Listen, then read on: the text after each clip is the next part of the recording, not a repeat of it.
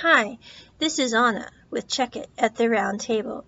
Just so you know, you can support this podcast as well as related podcasts, What the BL, and YouTube channels, The Hand Network and the Asian Drama Club by going to our website, thelittlegreenhouseonthecorner.com backslash support, where we have both PayPal donation buttons as well as the affiliate link for Grove Collaborative.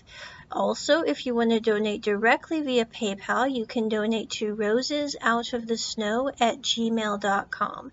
Thanks for your support. And without further ado, here's today's podcast.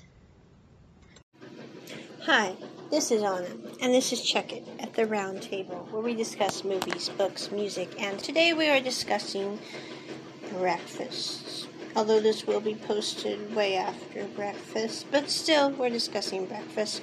And the sound that you hear in the background, yeah, it's my washer because Anna had a load that has to get done, and yeah. So, anyway, today we're talking about balanced breakfasts. And you know, I grew up in the US where breakfast usually consisted of cereal or pancakes or something. And don't get me wrong, I still sometimes imbibe in a occasional pancake that I'll make or something like that. But now I tend to eat more like stir fry foods for breakfast. Mm. And today is a prime example because I decided to make up this weekend some broccoli that is sliced into very thin pieces. It makes it kind of taste like ramen noodles and I cooked that with some carrots that were also very thin and some jicama slices, which are like paper thin jicama. And I cooked that in a vegetable broth soup mix because I'm trying to be more healthy, although I already am, but I'm thinking that might help me lose a few pounds to eat more veggies. So I decided to make that up for my week, and I'm just taking that and putting like about half a cup of that and with my breakfast every day. I also this weekend made up an amazing, if I do say so myself, and I do, mm, mm-hmm, batch of mushrooms with purple onions, sun-dried tomatoes, jicama, and sherry vinegar, along with a bit of butter. And I have to say, oh, and I also put asafoetida in the first batch of stir fry with the broccoli sauce. But the mushroom dish is absolutely superlative. I also had from last week, I made up some pep, some, actually it's older than that to be quite honest, but I had some potatoes left over from when I made a chicken. And so I decided to warm some of that up for breakfast today.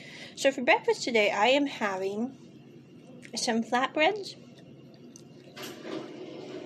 with my broccoli slaw my mushroom sun-dried tomato dish and then I also have my potatoes.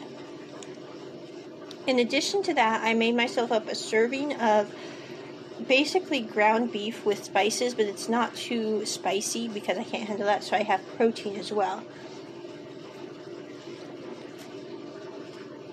I used to not eat very large breakfast because I would have lunch around noonish, but now I've been eating my lunches around, you know, evening time.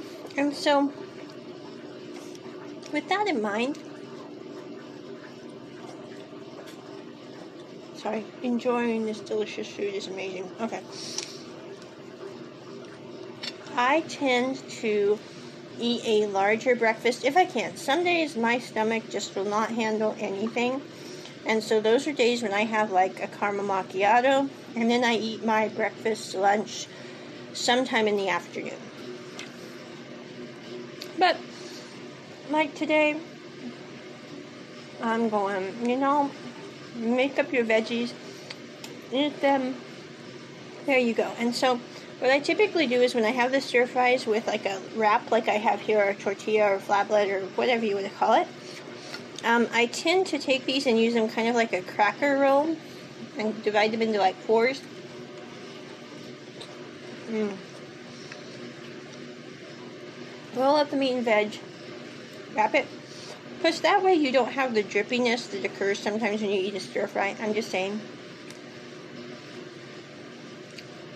The other thing is, is if you're trying to eliminate oil from your diet, don't get me wrong, I think oil is a great thing. It makes things taste delicious. But if you're trying to minimize calories and you've exercised, you've done everything you can think of to try to be more healthy, and you still can't really seem to get the scale to budge. I'm just saying, I think it's something that happens to most people in their 30s, and I've decided at this point that I kind of just look at it and observe them. But I also have a natural curiosity that makes me go, I wonder what would happen if I did X. Would that help at all with the scale thing? So, for me, I've started to implement using broth instead of oil to kind of see if that makes my health a little better. Now, I will say there is a bunch of evidence that eating coconut oil will help people lose weight. I really don't know if that's the case or not because I have literally been using coconut oil for over hmm, half my life, and I really haven't seen my size go up or down based on my usage of coconut oil. Now, for those of those people who it does seem to affect, I say more to them.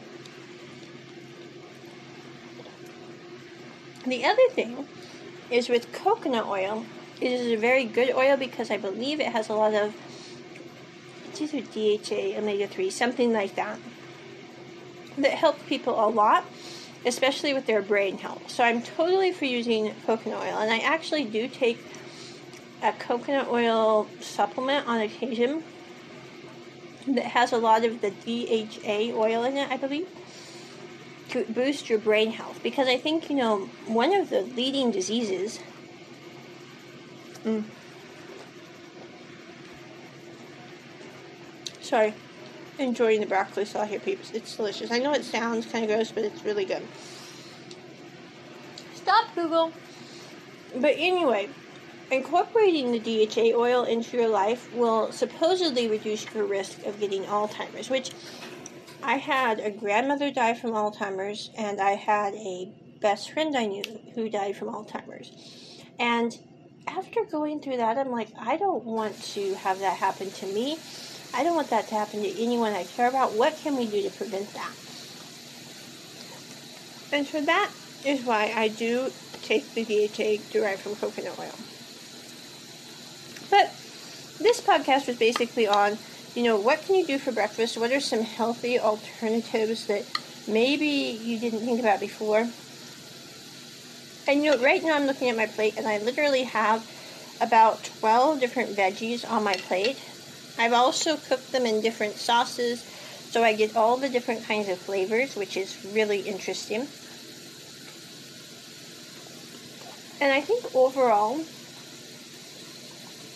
the more that we can incorporate natural food into our diet over like, I don't know what you call it, synthetic or processed food, the better it is. And so that's kind of what this podcast is about. Check it at the round table. Bye. Hi, this is Anna with Check It at the Round Table. Just so you know, you can support this podcast as well as related podcasts, What the BL, and YouTube channels, The Hand Network and the Asian Drama Club by going to our website, thelittlegreenhouseonthecorner.com backslash support, where we have both PayPal donation buttons as well as the affiliate link for Grove Collaborative.